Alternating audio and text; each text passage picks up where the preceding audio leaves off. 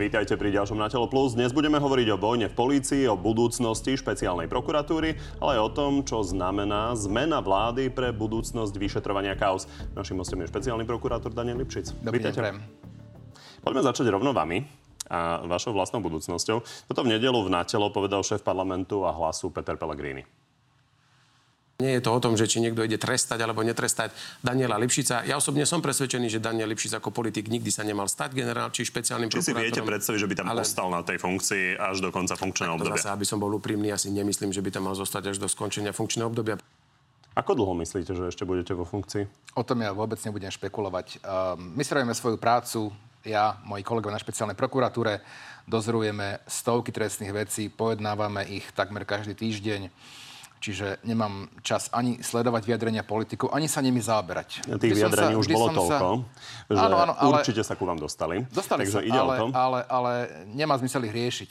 Ide o to, že tých scenárov, čo môže spraviť nová vláda so špeciálnou prokurátorou je viac. Myslíte si, že je môže stačiť váš koniec ako osoby? Um, pozrite.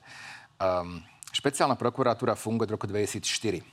To znamená, funguje uh, 19 rokov do roku 2020, kedy, kedy neboli riešené prípady tej veľkej korupcie na tých najvyšších miestach, korupcia politikov, sudcov, oligarchov, tak nikto z politického spektra problém so špeciálnou prokuratúrou nemal. Ako náhle sme začali, a moji kolegovia, dozorovať a pojednávať trestné veci, ktoré sa týkajú aj korupcie tých bielých golierov, ktorí majú veľký vplyv na Slovensku, aj v politike, aj v podnikaní, aj v justícii, tak zrazu je špeciálna prokuratúra problém. Evidujem to, registrujem to, ale vyjadrovať sa k tomu z mojej strany nemá veľký význam, pretože v demokracii na konci dňa tie zákonné pravidlá uh, nastaví, nastaví väčšina a ako ich nastaví, to, Ja to preto nie začínam, je... začínam vami a vašou osobou, lebo je pravda, že hovoria veľa o vás a vy nie ste špeciálna prokuratúra, vy ste hlava špeciálnej prokuratúry. A ide o to, že koalícia si do programovej vyhlásenia vlády nenapísala nič konkrétne, len píše, že systémové zmeny, aby bola zabezpečená funkčnosť bez ohľadu na personálne obsadenie. Myslíte si, že je to naozaj tak, ako hovorí aj Peter Pellegrini, že to nie je osobné? Naozaj nechcem uh, komentovať, hodnotiť. Mali ste možnosť rôzne výstupy politikov evidovať z tlačových konferencií, z polovníckej chate, tak či to osobné je, alebo nie je, k tomu sa vydrovať uh, uh, neviem. Faktom je, a to môžem garantovať, za všetkých mojich kolegov na, na špeciálnej prokuratúre, že trestné stíhania, ktoré vedieme voči rôznym osobám z koalície, z opozície, z podnikania, z justície, nikdy nie sú osobné. Ja som to už raz povedal, možno, že aj vo vašej relácii, že za tie takmer 3 roky pôsobenia na špeciálnej prokuratúre uh, som uh, v princípe zrušil obvinenie len v jednom prípade a to sa týkalo práve Roberta Fica. Proste ja veci neberiem osobne. V tomto my musíme byť profesionáli a nemáme voľný ring. My musíme ísť presne podľa zákonov, byť zdržanliví, tak to proste je. Ja sa vás nepýtam, že či vy beriete veci osobne, ale že či si myslíte, že voči vám opýtať. ako osobe bude zakročené na základe toho, že je to vaša osoba, alebo tak, ako si píšu v programovom vyhlásení vlády, že chcú zabezpečiť funkčnosť bez ohľadu na personálne obsadenie. Naozaj sa tým nezaoberám, znovu to zopakujem, robíme si vlastnú, vlastnú prácu, nám vysvedčenie nedávajú politici, dávajú nám ich súdy. Úspešnosť našich obžalob na, na, na súdoch je 93 až 94% čo je e, znak e, kvality práce mojich kolegov a to je pre mňa smerodajné. Špeciálna prokuratúra nie je zakotvená v ústave, takže vlastne teoreticky sa dá škrtnúť len zmenou bežného zákona. Koalícia tu väčšinu má, napokon aj prezidentka si nemyslí, že aj ústavný súd alebo ona by do toho vedeli nejakým spôsobom e, zasiahnuť. Vy to vidíte rovnako? Áno, vidím to, vidím to rovnako. Uh, ústavný súd samozrejme, že v jednom rozhodnutí, kde, kde bola spochybnená ústavnosť, vtedy aj špeciálneho súdu, aj špeciálnej prokuratúry povedal, že špeciálna prokuratúra je uh, zredená zákonom, ale je absolútne v súlade s našou ústavou. Aj dokonca jej osobitné postavenie oproti zvyšnej časti prokuratúry je absolútne súladné so zákonom. Hovorím to nastavenie od roku 2004 ešte keď vznikal špeciálny súd aj špeciálna prokuratúra. Doteraz to nikomu neprekážalo, zrazu to teda je, je predmetom polemiky. Môj názor je, som ho už povedal, že zrejme práve kvôli tomu, že dnes špeciálna prokuratúra dozoruje a zastupuje na súdoch veci, ktoré sa týkajú mimoriadne vplyvných osôb. Rozumiem. Politici ale hovoria, napríklad aj Peter, Peter Pellegrini, že špeciálna prokuratúra môže byť aj nejakým prežitkom, že už ju vlastne nepotrebujeme. Počuli sme teda rôzne scenáre, ako sa s tým vysporiadať. Skúste aj koaličnému voličovi vysvetliť, že prečo potrebujeme niečo špeciálne nad rámec generálnej prokuratúry, okresných a krajských prokuratúr. Samozrejme, tak poviem to najskôr v takej rovine e, všeobecnej. Skoro v každej krajine aj v rámci Európskej únie sú špecializované útvary policie a prokuratúry. Akokoľvek sa volajú, ale proste tie najzávažnejšie kauzy sú koncentrované na, nejaký, na nejakú prvostupňovú prokuratúru. Nemusí sa volať špeciálna prokuratúra, môže tých modelov je samozrejme niekoľko. U nás to má určitú ešte aj výhodu alebo posun v tom, že existuje aj špecializovaný trestný súd ktorý má právomoc, príslušnosť na tie najzávažnejšie trestné činy, organizovaný zločin korupcie, úkladné vraždy, ekonomické trestné činy. Teraz, keď si porovnáte minimálne z hľadiska rýchlosti konania, ako koná špeciálna prokuratúra a špecializovaný trestný súd, môžeme to porovnávať, aké, ako dlho trvajú kauzy, čo je veľmi dôležitá vec z spravodlivosti, tak si myslím, že je bez akýchkoľvek pochybností za tých 18-19 rokov, že tieto inštitúcie sa mimoriadne osvedčili. No a proti otázka je, či netreba zrýchliť všetkých ostatných. Uh, treba zrýchliť všetkých ostatných, ale aká je logika zlikvidovať inštitúciu, ktorá je, dajme tomu teraz to preženiem, že jediná, ktorá, ktorá koná bez prieťahov, inštitúcie, vrátane tej súdnej. Veď zrýchlime aj ostatných, ale prečo ideme likvidovať tie inštitúcie, alebo teda diskutovať o nejakej ich zmene, ktoré fungujú efektívne? To mi nie je celkom jasné. A poďme si povedať, čo by znamenalo pre fungovanie chaos. To, ak by sa naplnil jeden z tých scenárov, to je asi najkonkrétnejší, ktorý spomínal Peter Pellegrini, že začleniť špeciálneho prokurátora ako de facto tretieho námestníka generálneho prokurátora, že by tie inštitúcie de facto splynuli. Neviem to, neviem to posúdiť, viete, ťažko sa reaguje na nejaké uh, deklarácie, ktoré, ktoré, ktoré, ktoré nie sú konkrétne. Uh, ja si myslím, že tá opodstatnenosť, a to povedal aj ústavný súd, toho, aby špeciálna prokuratúra mala samostatné postavenie, aj vo vzťahu ku generálnej prokuratúre, e, to opodstatnenie tu, tu je a je dané tými 18 rokmi, ako špeciálna prokuratúra fungovala. Takže mm, ja, môj názor je, že pokiaľ inštitúcie nejaké fungujú a vykazujú výsledky, tak nie, nie treba do nich zasahovať. Ale znovu poviem to. Sme v demokracii, väčšina rozhoduje. Určite sa vyjadríme, určite sa vyjadríme eh, k tomu, ak nejaký konkrétny návrh príde, k tomu, aký ten návrh je, aké má rizika a tak ďalej. Ale diskutovať o všeobecnej rovine len o nejakých deklaráciách, keď nevieme, o čo konkrétne ide, by bolo asi predčasné a z mojej strany aj nerozumné, eh, pretože vlastne sa vyjadrujem k niečomu, čoho obsah nepoznám. Dobre. Čo presne koalícia spraví v tejto veci, si budeme musieť počkať, ale teda poďme na tie veci, ktoré sa už dejú, a to sú zmeny v policii. Minister vnútra stiahol z funkcií viacerých policajtov, ktorí majú e, ochranu úradu pre ochranu oznamovateľov korupcie, ktorých advokátom e, je váš bývalý kolega, pán Kubina. Nie, niektorých, nie všetkých. No a tomu sa podarilo v prípade ex-viceprezidenta policie Branka Kiša dosiahnuť častočné zvrátenie toho cez tzv. neodkladné opatrenie. A toto na to rozhodnutie súdcu povedal Matúšu Taještok. Samozrejme, je to číra náhoda, že sú spolužiaci s pánom Kubinom. Je to číra náhoda, že v tej komunikácii tých uh, verejne známych koubojov Čurilovcov hovorili o tom, že sa do dvoch týždňoch vrátia. Je to číra náhoda, že v tomto prípade tento mestský súd konal expresne rýchlo. Ako to vnímate, tie výhrady? Že to bolo rýchlo, že sa poznajú? Znovu, uh, mám na to názor povedať, uh, ja verejne nemôžem. Myslím, že sa k tomu vyjadril aj, aj, aj Peter Kubina, vyjadrili sa k tomu, že aj sudcovská rada a teda ďalšie súdne inštitúcie, ale ja výroky ministra vnútra komentovať nechcem, za ne si musí niesť zodpovednosť, zodpovednosť on, on sám. On hovoril aj poviem, o prípadnom poviem, disciplinárnom poviem, stíhaní toho sudcu. Poviem druhú vec, že, že stáva sa aj, aj nám, že, že v niektorých prípadoch proste na súde nie sme úspešní. Tak potom podáme právny prostriedok, odvolanie, stiažnosť a e, argumentujeme v našich podaniach, prečo to rozhodnutie súdu prvého stupňa je podľa, naše, podľa nášho názoru nezákonné a nesprávne. A častokrát nám najvyšší súd vyhovie. Ale nikdy by sme si nedovolili uh, nejaká vyhrážať sa trestným stíhaním alebo disciplinárnym stíhaním sudcom, s ktorými, e, s, s ktorými rozhodnutiami nesúhlasíme. Uh, teraz bola, bola, bola prerušená vec očistec. Dali sme stiažnosť. Nenapádali sme sudcu, ktorý veci rozhodoval bola odmietnutá obžaloba v kauze Výboch. Dali sme sťažnosť. Ne, a bola úspešná tiež. Nenapadali sme sudcu, ktorý odmietol obžalobu v kauze Výboch. To považujem v právnom štáte sa veľmi dôležité, aby sa súdne rozhodnutia rešpektovali, aby tá diskusia o nich bola, bola vecná a civilizovaná a neviedla sa um, smerom útok, útokov na sudcov. Teraz Tie rozhodnutia nie sú nekritizovateľné. To nehovorím, že, že, že, že hovorím aj my ich podrobujeme kritike, ale vecnej, v žiadnom prípade neosobnej ak sa dostaneme do stavu, že za, za, tu na bude voľný ring útokov e, osobných na, na sudcov, a to sa stáva zo strany ktorých advokátov, najmä na sudcov špecializovaného trestného súdu, e, tak si myslím, že, že, že to je určitá hrozba pre právny štát. Je toto vyjadrenie už prekročenie nejakej čiary? Lebo Peter Pellegrini hovoril, že vlastne jeho minister len v podstate povedal, že ak sa stalo niečo nezákonné, tak sa to bude riešiť. E, znovu, nebudem ja komentovať konkrétne slova e, ministra vnútra. Evidoval som, že sa k ním už vyjadrili viaceré sudcovské inštitúcie a to je všetko, čo, k tomu môžem povedať. Počkáme si na to druhostupňové rozhodnutie, ako to tam dopadne. Na druhej strane, v prípade e, toho úradu na ochranu oznamovateľov. Je podľa vás v súlade s duchom toho zákona, aby vlastne policajti, ktorí majú riešiť tie podania tých chránených, boli samotní chránení? No ale o to ideš, aké podania? Teraz sa tak trochu preženiem. Keby, keby, keby niekto znásilnil policajtku v jej kancelárii, ona má právo moc riešiť znásilnenie, ale nebude to asi ona, ona, ona, ona vyšetrovať. A ona môže byť v takom prípade chránenou oznamovateľkou.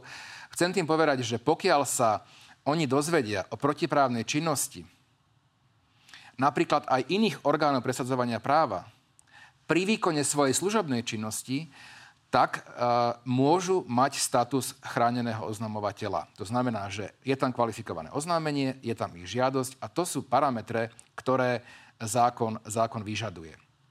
Teraz, to opatrenie, ktoré vydali prokurátori USP, ale nie len však aj prokurátori Krajskej prokuratúry, v iných veciach samozrejme, e, podľa mňa preskomateľné v právnom súdnictve je. Naviac, e, prokurátori USP, napriek tomu, že ide o opatrenie, ktorým je priznaný ten status chráneného oznamovateľa a tým pádom ako opatrenie nemusí byť odôvodnené, tak išli nad rámec zákona a veľmi rozsiahlo tie opatrenia odôvodnili. Aby bolo zrejme, že nie sú arbitrárne, ale že sú naozaj založené na, na racionálnej právnej úvahe. Dobre, takže podľa vás to nie je v rozpore s duchom toho zákona, že tí, ktorí to majú vyšetrovať, tak sú zároveň chránení. Uh, nie, možno len jedna poznámka na, na okraj, keď si sa pýtate na ducha zákona. Ja teda duch zákona poviem to tak, možno mám takú nejakú, taký, taký, taký handicap ešte z ústavného práva. Kľúčový je text zákona.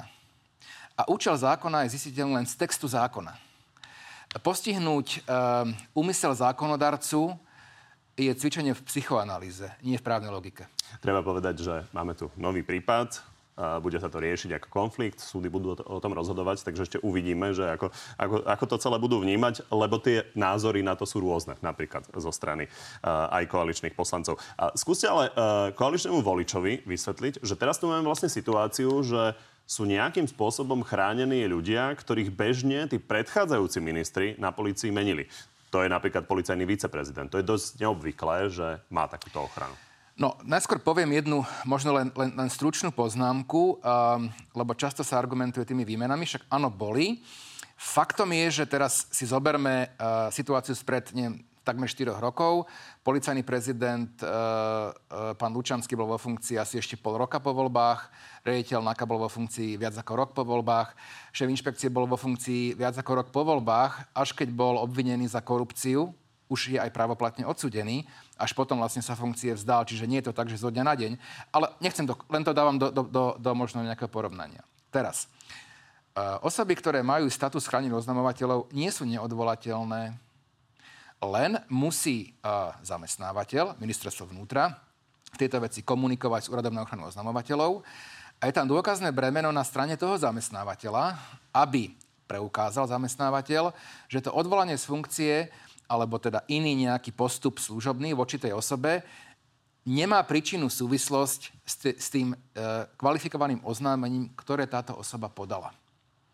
To znamená, že, že tie osoby nie sú zabetonované navždy vo funkciách. To nie je pravda. Len ten zamestnávateľ musí komunikovať s úradom na ochranu oznamovateľov a áno, znáša dôkazné bremeno, preukázať, že ten jeho krok v tom služobnom pomere pri ministerstve vnútra nemá príčinu súvislosť s tým kvalifikovaným oznámením. Tá ochrana toho úradu pre oznamovateľov sa netýka len pána Kiša, ale týka sa teda aj vyšetrovateľov okolo Jana Čurilu. A oni sú dlhodobo obvinení, ale teraz v ich prípade teda nastal istý zlom, posun. Generálny prokurátor rozhodol, že v ňom Bratislavská prokuratúra pochybila a presunul to na Trnavskú prokuratúru. Je to zlom? Nebudem komentovať rozhodnutie generálneho prokurátora to jeho rozhodnutie, e, neprináleží mi ho, Len či mi, ho, mi ho komentovať. Tá vec nie je sa generálny prokurátor rozhodol, že teda bolo pochybené a presunul to. Či je to nejaký zlom? Ono to ovplyvňuje kauzy, ktoré máte v gestii na špeciálnej prokuratúre? Uh, nechcem to, ne, neovplyvňuje priamo, nechcem to uh, priamo, priamo komentovať, pretože je to vec, ktorá je v dozore inej prokuratúry, teda teraz Krajskej prokuratúry Trnava. Ale keď už sa pýtate na, na, na Jana Čurilu a spol, jednu vec predsa len poviem. Považujem to za takú svoju povinnosť povedať. Uh, tu sa vytvára dlhodobo, teda tri roky zase narratív o nejakých premotivovaných vyšetrovateľoch, ktorí majú nejaké politické ambície. No, tak si povedzme, že, že, že máme tu vyšetrovateľov, vďaka, ktorí, ktorí za posledných 15 rokov, možno, možno 20, odhalili, vyšetrili, odstíhali uh, prípady najzávažnejších zločineckých skupín. Jan Čurila Piťovcov, Miroslav Chudy Sikorovcov, Lubomír Daňko Šátorovcov, Pavol Ďurka Takáčovcov. To nie sú uh, ľudia, ktorí teraz prišli na NAKA a začali, začali uh, robiť nejaké trestné, uh, trestné veci, začali, začali vyšetrovať nejaké trestné veci. To sú ľudia, ktorí sú rokmi osvedčení ako naozaj najlepší vyšetrovatelia, ktorí odhalili, odstíhali najzávažnejšie zločinské skupiny. Vďaka ním je Slovensko bezpečnejšou krajinou. To hovorím s plnou vážnosťou. Uh, už dnes sa zaužíval ten pojem, že čurilovci. E, ja to považujem za trošku taký pejoratívny e, náznak. E, poviem to na príklade tiež jednej, jednej trestnej veci, ktorú som ešte ako advokát zastupoval, ako poš- poškodený som zastupoval. Bol to prípad e, pomerne veľmi brutálnej vraždy v roku 99, myslím, v Trenčíne, kde bola e, jedna mladá e, žena pred svadbou v druhom stave cestou, ako išla na bicykli do práce, stiahnutá do pola, tam bola znásilnená a brutálne zavraždená. Brutálne zavraždená, uškrtená takým ocelovým drôtom. Tá vec bola dlhé roky prerušená, až si ju 10 rokov po skutku sa na ňu e, znovu pozrel práve Jan Čurila, podro- dal podrobiť znaleckej expertíze šaty, ktoré boli nájdené na mieste činu a zistila sa tam e, teda aj stopa DNA, zmiešaná aj spermatická stopa DNA. A vďaka jeho tvrdohlavosti sa identifikoval páchateľ. Um, to sú ľudia, ktorým podľa mňa by Slovensko, tak to poviem uh, vo všeobecnosti, alebo teda občania Slovenska, mali byť vďační. A preto ja vnímam s veľkou nevôľou, ak ľudia, ktorí zasvetili celý život boju proti zločinu, obetovali tomu mnoho vecí, vrátane súkromia, rodiny a tak ďalej, sú dnes takýmto spôsobom e, absolútne neprimerane atakovaní. Viete si predstaviť, vzhľadom na to, že ste boli minister vnútra, že by vyšetrovateľia okolo Jana Čurilu tam ďalšie 4 roky pôsobili na policii a reálne niečo dokázali vyšetriť? E, naozaj, to sú veci, ktoré um, asi, asi ne, ne, nemôžem zodpovedať. Je jasné, že koalícia sa pýtate, je voči že... ním nepriateľsky naladená. Či sa dá na NAKA vôbec fungovať, pokiaľ máte nevôľu zo strany nadriadených? Vyšetrovateľ v zásade je procesne nezávislý. To je poučka. Kona, kona, áno, ale kona, kona, funguje, uh, kona a funguje pod dozorom prokurátora, v našich prípadoch teda prokurátora špeciálnej prokuratúry. Nie je to takto všeobecne, všeobecne vyhodnotiť. Samozrejme, že, že policia je aj pre nás ako prokurátorov kľúčová. My si sami neodhalíme trestnú činnosť. To robia vyšetrovateľe a operatívci. A navzájom sa samozrejme, že obohacujeme v mnohých veciach, potrebujeme sa navzájom, ale, ale prokurátori bez polície neurobia v princípe nič. Alebo málo. A pýtam sa, či dokážu niečo urobiť. Viete, to je otázka, že či dokážu. Uh, bodaj by. Ja na to inak odpovedať neviem. Dobre, vrátim sa k Marošovi Žilinkovi. Jeho rozhodnutie uvidíme teda, aké bude mať uh, následky. Uh, komunikujete momentálne? Momentálne, momentálne len, len teda v písomnej podobe. Naposledy sme spolu telefonicky hovorili v lete. Lebo jeden z argumentov, prečo vlastne nejakým spôsobom e, máte byť vymenený, je to, že aby prebiehala normálna komunikácia medzi špeciálnou a generálnou prokuratúrou. Ja som komunikácii vždy, vždy naklonený, naklonený bol. Uh, musím povedať, že, že my sme nikdy si nejak, nejak uh, neželali uh, zlé vzťahy s generálnou prokuratúrou, práve naopak. Keď sme aj mali iný názor, tak sme ho vecne zdôvodnili. Veľmi zdržanlivo, veľmi vecne. A doteraz máme záujem na dobrých vzťahoch s generálnou prokuratúrou. Čiže vy, keby ste sa teraz ozvali Marošovi Žilinkovi, že potrebujete niečo riešiť, tak by vám zložil telefón? Nie, Alebo ako to prebieha ja, tá komunikácia ja, ja, ja, momentálne? myslím, že nie. Uh, po, uh, určite by sme v prípade potreby riešenia komunikovali. A prečo sa to nedieje? A to nie je otázka na mňa. V minulosti bývali pravidelné operatívne porady skoro každý týždeň. Teraz pravi, operatívna porada bola naposledy, myslím, pred, vo februári alebo januári e, tohto roku, čiže pomerne dlhú dobu. Ale to je vec pána generálneho prokurátora.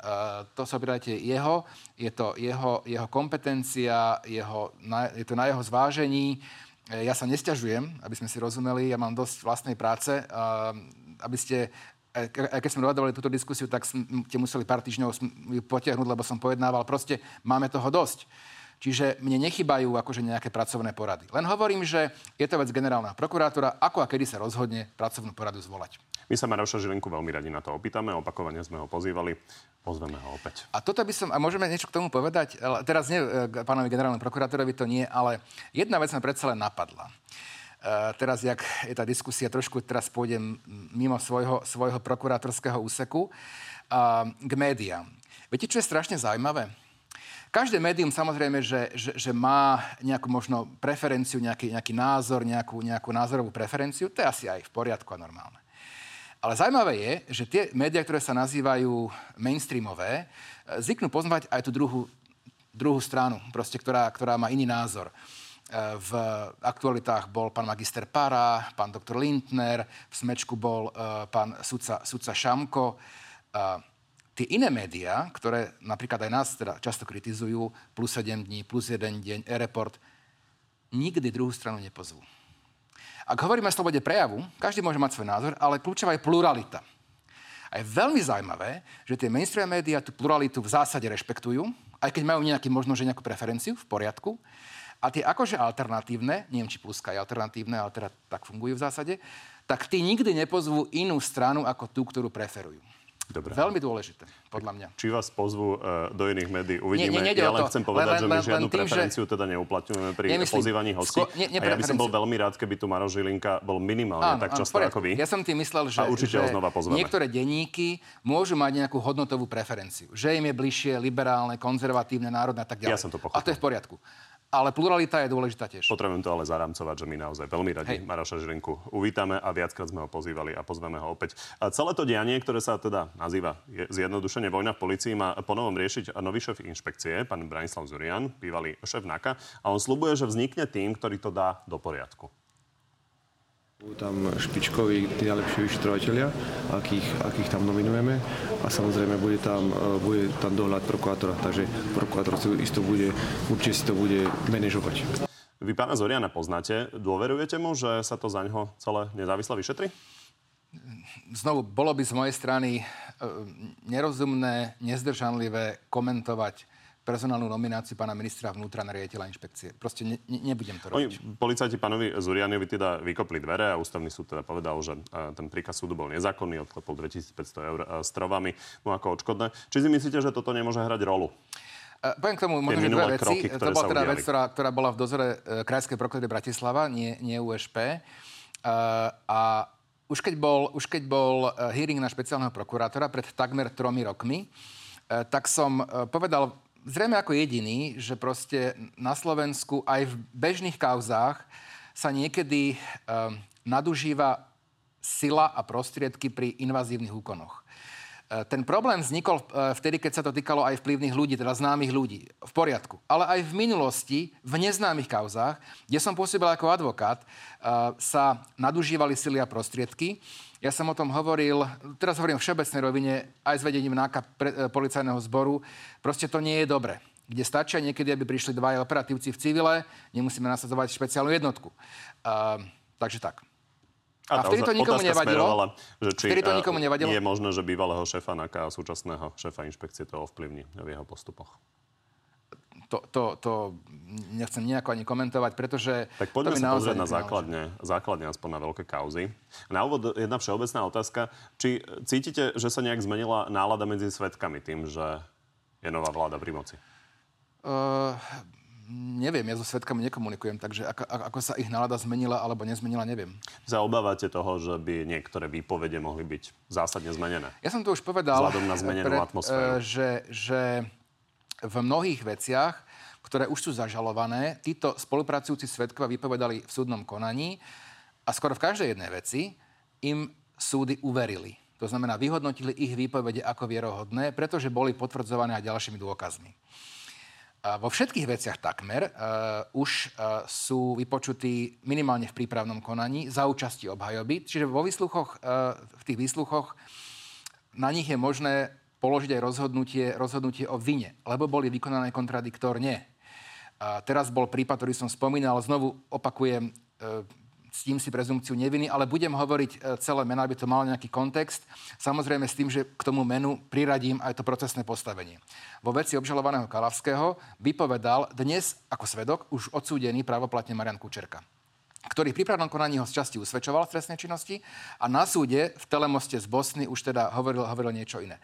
Súd uveril jeho výpovedi z prípravného konania a detálne vysvetlil, prečo neverí jeho výpovedi zmenenej na súdnom, uh, na súdnom pojednávaní. Čiže laická predstava niečo povedal pri vyšetrovaní a potom príde na súd a povie úplný opak a padla vám celá kauza. Jednak nefunguje? Nefunguje. Jednak sa vystavuje ten svedok samozrejme, že, že potenciálnemu riziku trestného stíhania pre krivú výpoveď, ale nefunguje to.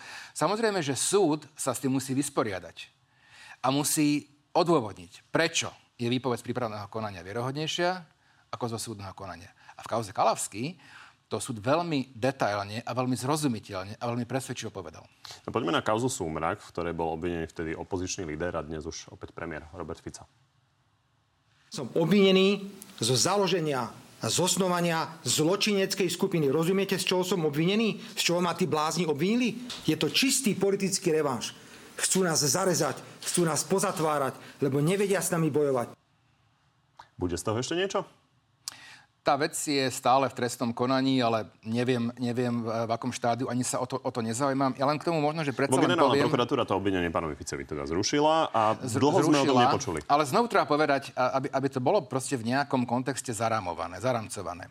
V tejto veci, v kauze, v kauze Sumrak, rozhodovali dve súdne inštancie, uh, vo veci obvineného, v tom čase obvineného Roberta Kaliňáka, rozhodovali o dôvodnosti vedeného trestného stíhania. Rozhodoval špecializovaný trestný súd a najvyšší súd. Obidve súdne inštancie povedali, že trestné stíhanie je vedené dôvodne. To znamená, že, že tam je adekvátne množstvo dôkazov na vznesenie obvinenia, nie na odsudenie, na vznesenie obvinenia a v princípe sedí aj právna kvalifikácia. Ešte raz, obvinení, obžalovaní, ich blízke osoby, média môžu kritizovať alebo teda napádať e, nejaké stíhanie v poriadku, ale v právnom štáte sú najkľúčovejšie rozhodnutia súdov. Áno. A potom prišla generálna prokuratúra Áno, prišla. a táto obvinenie zrušila. A je pravda, že v tej kauze o návštevách na úrade vlády tam vypovedal ešte aj e, bývalý e, čašník. Takže myslím, že je logické sa opýtať, či si myslíte, že z toho ešte niečo bude. Naozaj, naozaj uh, neviem. Uh, ja ja uh, tú kauzu nedozorujem, takže ja aktuálny stav veci neviem. Trestné konanie sa vedie ďalej. Dobre, poďme na to najaktuálnejšie. To je kauza očistec. A tam ide okrem iného dnešného poslanca Smeru Tibora Gašpara, ktorý teda celý čas tvrdí, že je nevinný. Ja mám za sebou rok väzby. To je rok strateného života. Už je to dlho, ale teraz sa to má konečne ocitnúť na súde 4. decembra. Je možné, že tam bude nejaký ďalší odklad? Alebo sa začne už? Neviem, neviem to posúdiť. Uh, kolega, kolega doktor Šurek tú vec už teraz uh, teda zastupuje na, na súde. Chcem povedať, že, že kauzu očistec, keďže ju poznám aj ako poškodený v tej veci, vnímam ako veľmi silne dôkazne podloženú. Konec koncov uh, keď hovoril uh, pán, pán Gašpar, ktorý je v tej veci už dnes obžalovaný uh, o, o nejakej možnej manipulácii. No, v jeho prípade, v, v kauze očistec, rozhodovali počas toho jedného roka, teraz to poviem v zásade, že minimálne tri senáty Najvyššieho súdu o dôvodnosti vedeného trestného stíhania a dôvodnosti väzby.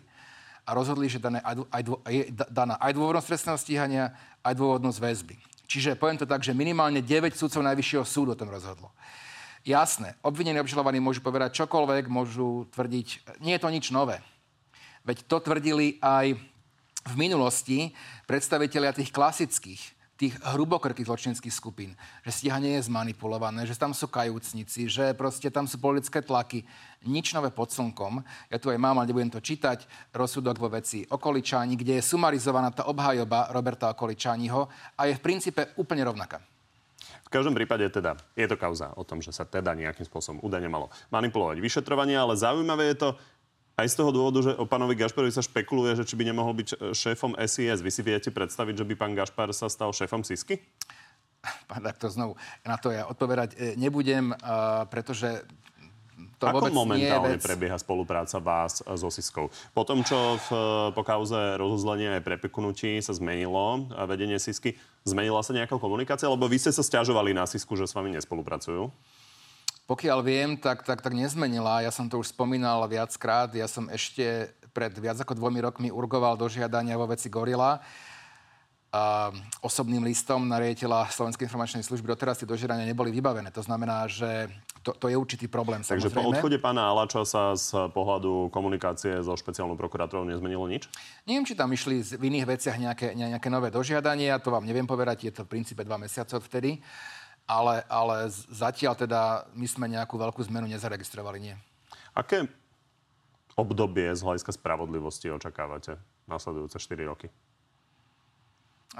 To nie je ani o mojom očakávaní a ani ja nie som nejaký veštec, ktorý vie, čo sa, čo sa v najbližších rokoch udeje. To ani nie je moja parketa. Ako som povedal, budeme si robiť svoju, svoju prácu ďalej. Nezdáme sa, budeme bojovať ďalej. A Nakoniec... Na začiatku tohto rozhovoru ste porovnávali situáciu predtým, keď špeciálna prokuratúra sa možno toľko nevenovala tým politicky exponovaným kauzám. Tak či očakávate, že sa v tomto smere niečo zmení? Znovu som povedal, že pred chvíľkou, že kľúčová je pre nás činnosť policie Národnej kriminálnej agentúry. My trestnú činnosť sami nevieme ani odhaliť, ani vyšetriť. My potom v súčinnosti samozrejme, že dozrieme vyšetrovanie, ktoré je vedené vyšetrovateľmi a no tak a ďalej. Tam pán Hamran, odchádzajúci policajný prezident, vtedy uh, predpovedal, že očakáva, že teda sa budú už viac uh, vyšetrovať skôr nejaké úplatky v podobe nejakých bombonier. Pozrite, podľa mňa úplne najzákladnejší princíp právneho štátu je rovnosť pred zákonom.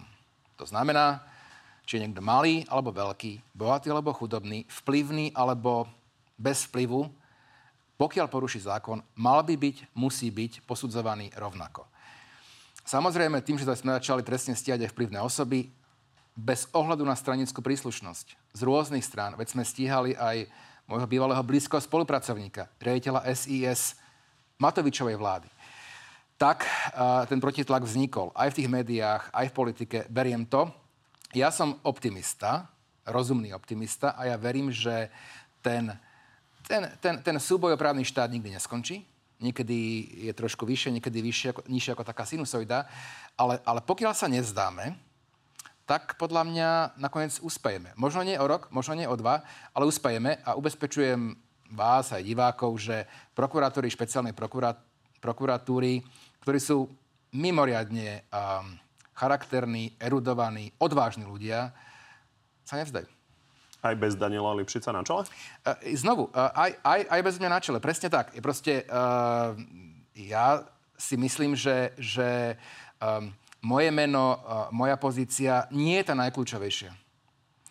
Tvoríme vynikajúci tým. Pre mňa, opakovane to hovorím, je to veľmi vzácne s týmito ľuďmi spolupracovať, ale žiaden boj nemôže byť založený na jednej osobe a ani tento boj nie je založený na jednej osobe. Ani na mne. Proste príde niekto iný, bude tam iný trošku tým. Na špeciálnej prokuratúre je 30 prokurátorov, z ktorých viac ako 20 dozoruje a pojednáva aj tie profilové závažné kauzy. Je to, je to silná skupina. Je to silná skupina. A či tam budem ja, alebo nebudem ja, tak tento boj si myslím, že dotiahneme do úspešného konca. No, začali sme vami, tak to teda aj vami ukončíme. Vy máte funkčné obdobie vlastne až do roku 2028. V prípade... Prosím? Do februára, hej. A v prípade, že by vás koalícia zosadila zmenou zákona, či sa budete nejako právne brániť, alebo by ste to jednoducho akceptovali? Uh, viete, uh, naozaj v tomto okamihu to je predčasná otázka, uh, pretože uh, neviem, aké kroky urobí, urobí parlament, vláda, čiže vyjadrovať sa k tomu dopredu, toho, akým spôsobom? Dopredu, dopredu nemá zmysel. Proste bolo by to veľmi neprofesionálne. V prípade, že by ste teda museli skončiť, vrátite sa do advokácie? Vôbec, vôbec nie. Ani to naozaj neriešim. Tým, že e, každý týždeň moji kolegovia, vrátane mňa, 2-3 dní v týždni sme v pojednávačke na úkonoch prípravného konania, tak ani nemám ten časový luxus riešiť, čo sa stane, ak nastane nejaká udalosť. To si myslím, že potom budem riešiť vtedy. Pán Lipšic, vy vôbec nerozmýšľate za hranicu niekoľkých mesiacov?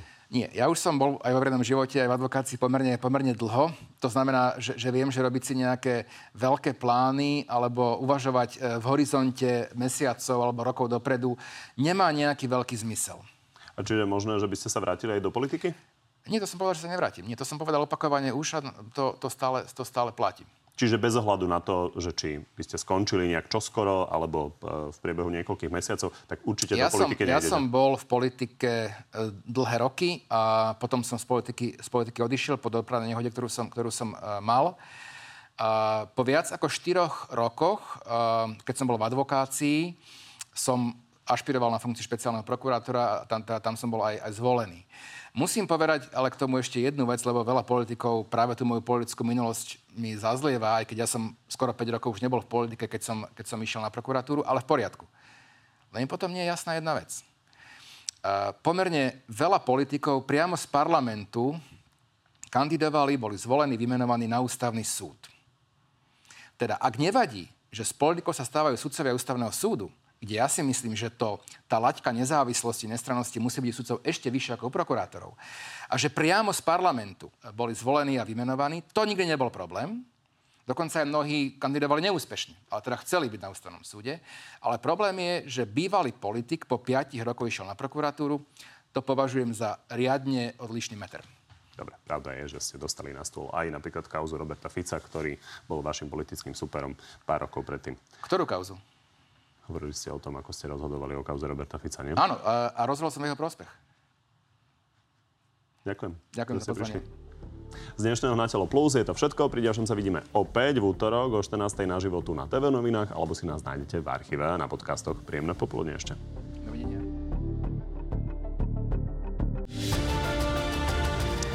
Takže poďme na divacké otázky. Začnem Marcelom. Chcel by som sa spýtať, či už je pobalený.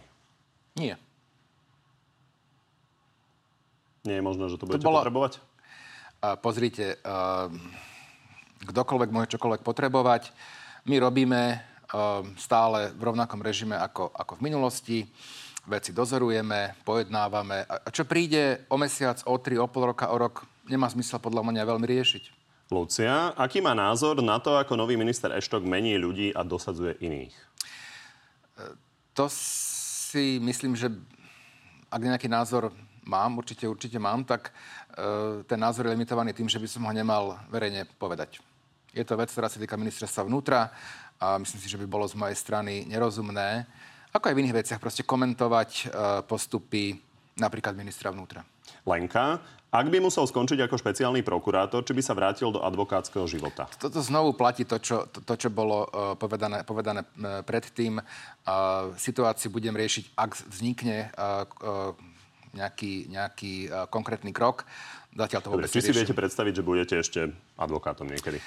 Uh, ja som povedal, že sa, a to už dávnejšie hovorím, roky to vlastne hovorím, že sa neplánujem vrátiť do, do politiky, ale kde budem v budúcnosti, či to bude advokácia, prokuratúra, alebo to na, naozaj v tomto okamihu neriešim. Dušan, nebolo dosť času, aby viac veľkých rýb skončilo ešte pred voľbami v base?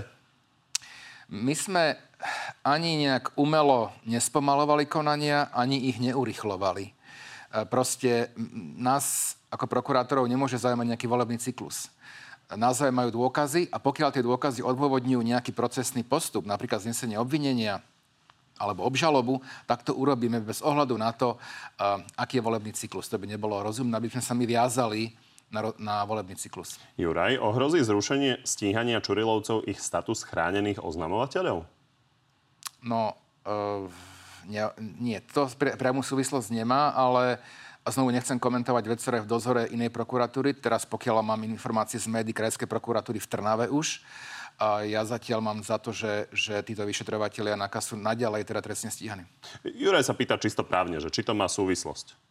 tieto dve veci? Nie, nemá to súvislosť, pretože, pretože, pretože status chránených oznamovateľov e, majú aj ďalšie osoby, aj ďalší vyšetrovateľia NAKA, ktorí nie sú trestne stíhaní. Kristián, hrozí podľa vás, že spolupracujúci obvinení zmenia na súdnych pojednávaniach svoje výpovede? Neviem to dopredu vyhodnocovať. V každom prípade chcem povedať, že už, už veľa spolupracujúcich osôb vypovedalo na súdnych pojednávaniach, ich vypovede boli vyhodnotené súdmi ako vierohodné, pretože boli verifikované ďalšími dôkazmi. To je prvá rovina. Druhá rovina je, že vo všetkých prípadoch tieto spolupracujúce osoby sú vypočuté v prípravnom konaní, ktoré u nás je veľmi formálne, tzv. kontradiktorným spôsobom, teda aj za účasti obhajoby. Takže sú použiteľné aj na, e, v rámci súdneho konania, dokonca v niektorých prípadoch aj na účely e, rozhodovania o vine. A je na rozhodnutí súdu, že či ich bude Áno. vypočúvať znova, alebo bude akceptovať to, čo Áno. bolo. Poviem to na príklade, e, príklade e, ktorý, ktorý e, nepravoplatne skončený je, teda na prvom stupni. Budem hovoriť celé mena, ale znovu rešpektujem prezumciu neviny, budem hovoriť to procesné postavenie, v ktorom sa tie osoby nachádzajú. Obžalovaný Jan Kalavsky. V jeho prípade vypovedal ako dôležitý svedok Marian Kučerka, ten už je pravoplatne odsudený. V prípravnom konaní ho z trestnej činnosti v zásade usvedčoval. Potom následne v súdnom konaní na, v rámci telemostu z Bosny už začal povedať inak. Súd sa s tým vysporiadal tak, že uveril jeho výpovedi z prípravného konania, ktorá bola urobená za rešpektovania všetkých zákonných predpokladov, za účasti obhajoby a teda bola plne využiteľná aj na účely rozhodovania o vine. Čo ak sa niektorý zo svetkov ozve, že on chce niečo iné povedať na súde? Znovu to platí, že potom súd vyhodnotí, ktorá jeho výpoveď je vierohodná. Ale teda má túto možnosť. Právne. Svedok? Uh-huh. No, svedok má možnosť vypovedať, ale má povinnosť vypovedať pravdu. E, obžalovaný môže aj klamať v zásade, teda nie je stíhateľný za krivú výpoveď, ale svedok má povinnosť e, vypovedať pravdu. A v prípade, že nevypovedá pravdu, tak e, sa teda riskuje trestné stíhanie za trestný čin krivej výpovede. Ďakujem. Ďakujem.